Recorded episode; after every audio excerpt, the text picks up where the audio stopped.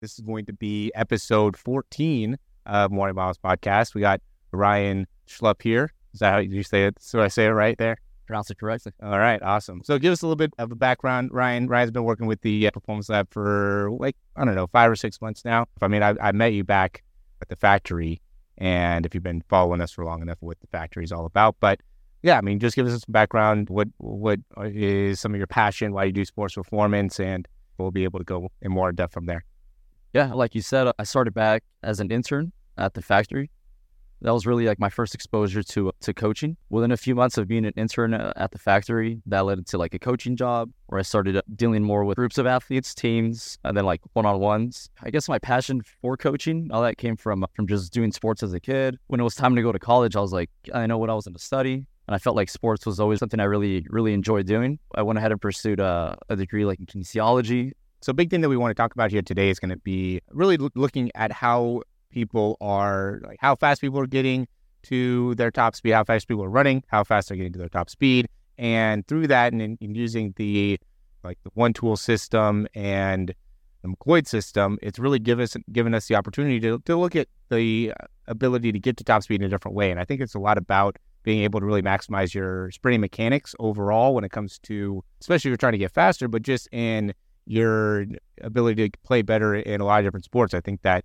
the sprinting mechanics can really be something that helps you out in a, a, wide range of different things. And so, and I know you have some background with working with the force velocity profile. I know, I mean, but I think you you were a little bit. I didn't expand on a, a lot of the experience. I know you like when you were uh, intern at UCLA or something. That I know you talked about being around it, and I'm sure also um, at CSUN it was something you guys talked about as well. So yeah, that's like the main topic that we want to be able to address is like speed mechanics and really going around that force velocity profiling and, and how you kind of learned about utilizing it for programming and what your experience is and then what are some of the benefits what are the things that you feel like you would want to be able to i guess recommend other people to use it for as well.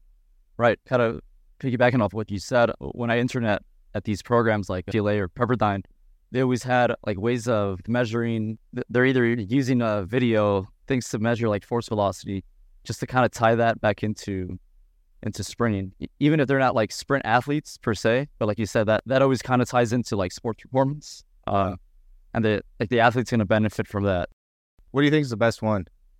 I actually enjoy the the one tool that it's one tool, right? Yeah, uh, that we use w- with uh, w- with the curve, like yeah. the dissecting the runners on the curve and then pulling that up on on the one tool. Yeah, yeah, and also just having them sprint because the big thing that one tool I think does is it gives a lot of clarity in terms of really those two numbers, and and we kind of were talking about it because I use the free lap too, and I, I, don't know how much you like the free lap, but I, I think really the free lap is like the best thing when it comes to speed, just because of how easy it is to set up, and it's really not bad from a cost a cost efficiency standpoint, and it just gives you a lot of really good data.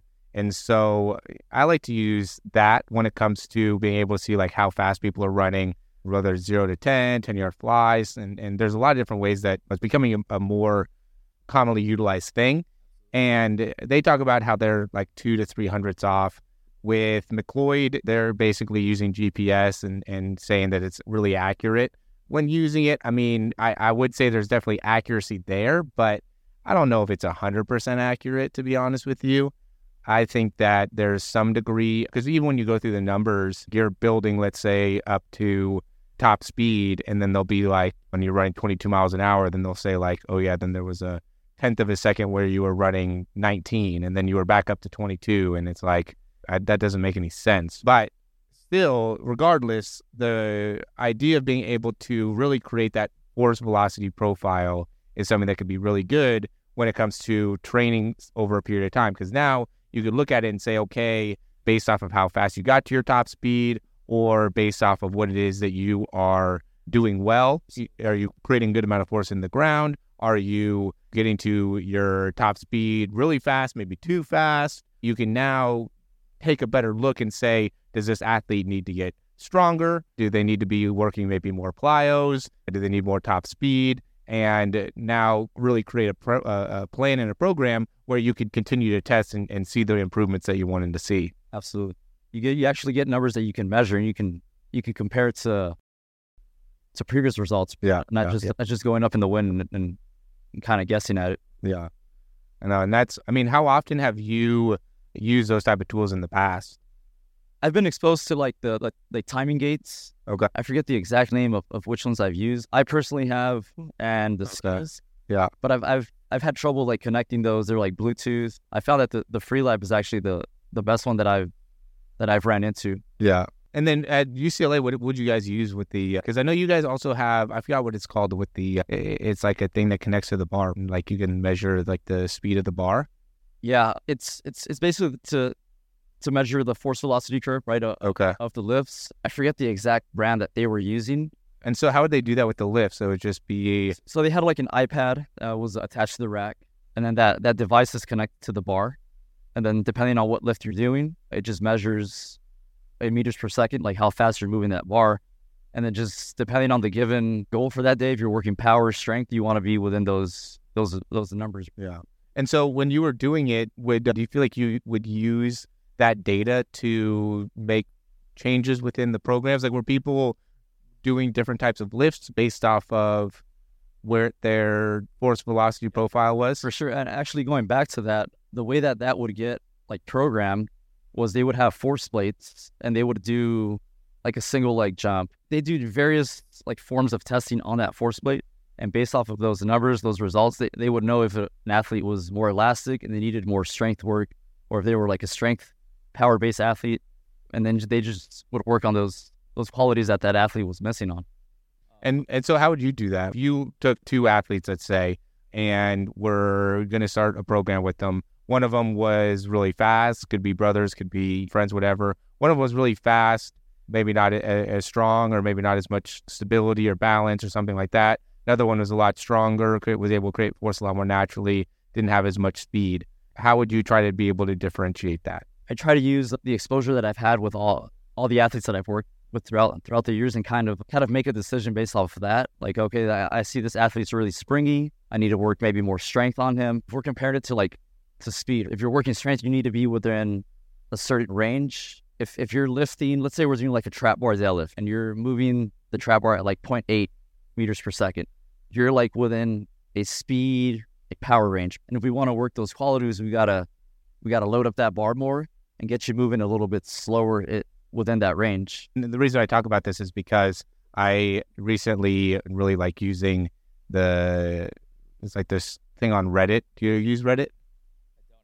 Okay, so on Reddit there's a sprinting like community and it's like really active actually. It's like surprisingly very very active, which is awesome. And there's a lot of people on there that like ask, I'm doing this random whatever workout, like this is my program right now. And it, it's just very you could tell that the person doesn't have a lot of background. I mean, even in, in the idea of going to a social media type platform and asking for advice just shows that there's some degree of potentially some degree of somebody that just doesn't have a great understanding of what's going on with that, right? And so I just see a lot of people that have a very kind of basic level of understanding of, of what is important when it comes to, to programming. I would say to go off of that even, a lot of people are not really utilizing the something that that really gets a lot of benefit by using McLeod, which is being able to to really maximize top speed. Like it was a lot of people that were like running 150s or 200s or really concentrating on that type of stuff within the program. And and I know you have a, a track and field to your track and field coach at a local school here, and I'm sure some of the programming is, is kind of similar. I mean, it's a lot of kind of long distance running, right? Where I think you've seen with, with what I do, I focus a lot more on like a 10 yard fly, 10 meter fly, 20 yard fly, and really like how what much faster can we get you? Like how what's your top speed?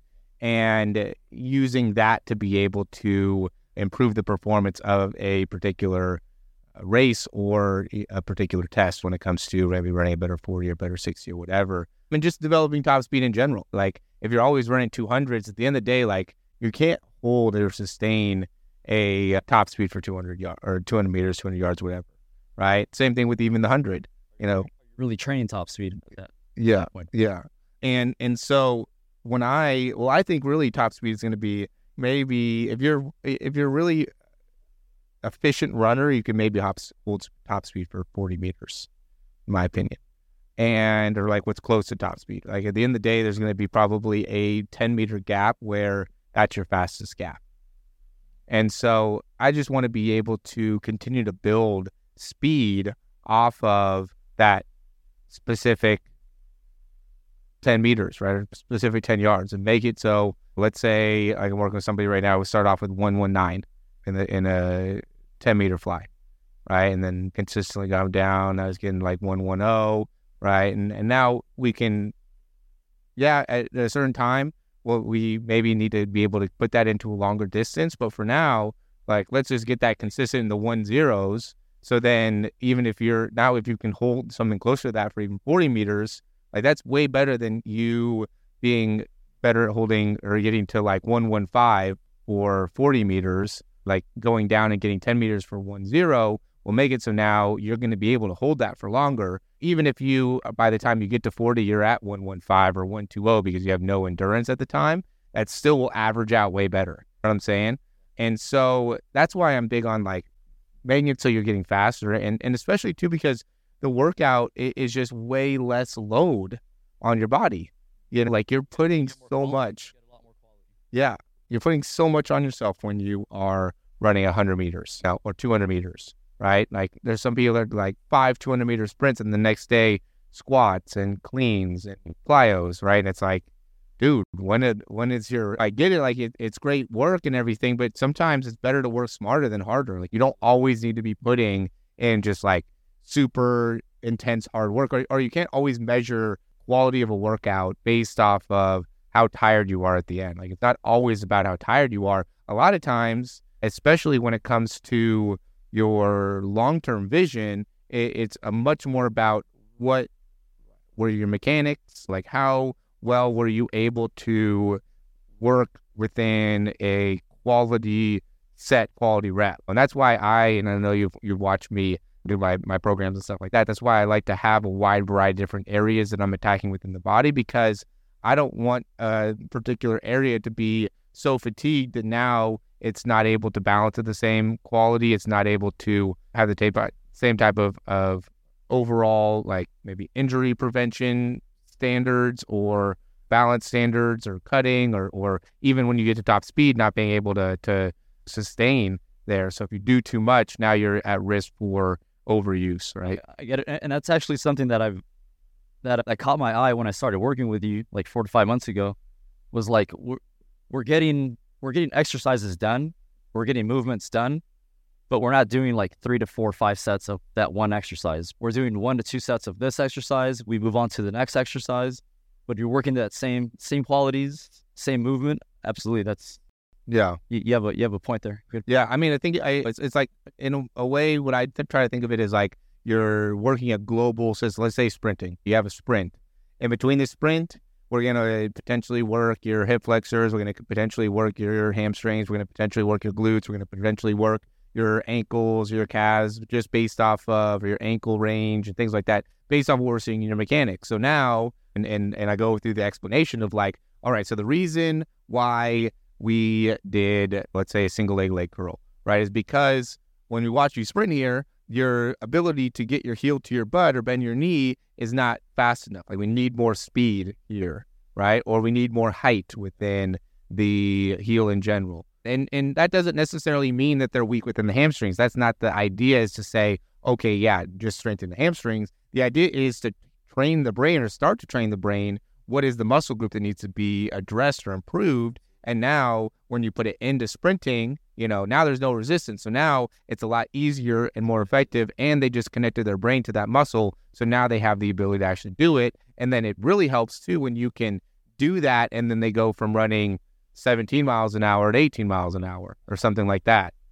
And you can see that that immediate click when they when they see it, mm-hmm. you know, and then they see that before and after video, and then they got a much a much higher heel recovery and their knees coming through. Yeah, and, and they're it's obvious when that time like has dropped. Yeah, exactly.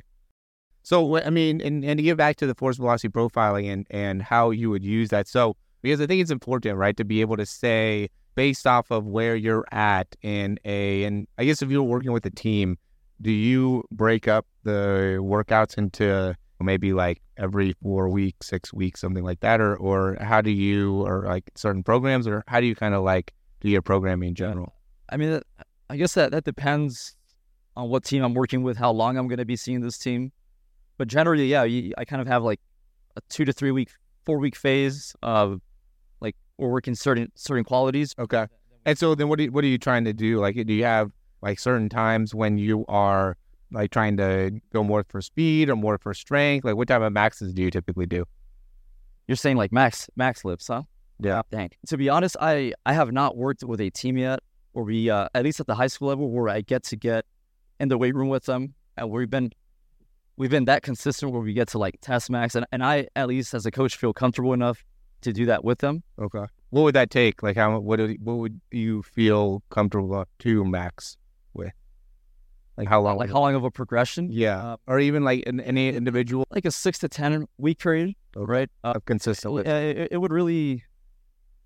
I mean, it's not to say you can't test, you can't safely test test the max after like three weeks, four weeks, right? But yeah, I would say like a true max, maybe after like a good six to ten weeks.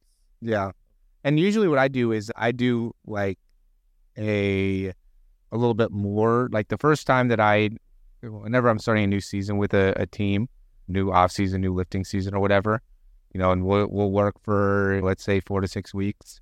The first max I usually do is five rep for everything, and just to get an idea. Yeah, I eventually go to ones, but never never the first yeah one. The next one, the second one I always do ones, yeah. but the first one I always do five, just to make it so they're a little bit more used to like max day right? And just having kind of the understanding because I think it's a little bit too intense to just go to one because there there's a lot of uncertainties in a lot of areas. I personally like like three rep maxes. I, I think that's that's a more accurate like test of strength. I mean, obviously lifting something one time is no, but if, mm-hmm. if you can if you can rock something heavy for like three reps, I think yeah, I like three to five. What would you recommend lifting?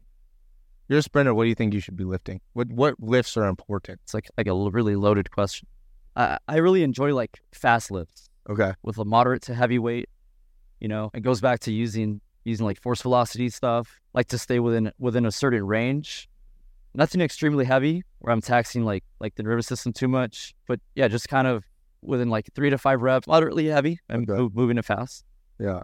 And, and certain exercises, I like certain like Olympic lifts, like cleans, trap bar deadlift, like trap bar jumps, snap downs, just really fast, fast movements, putting the brakes on, getting into eccentrics fast. And what do you think that uh, sprinters are like?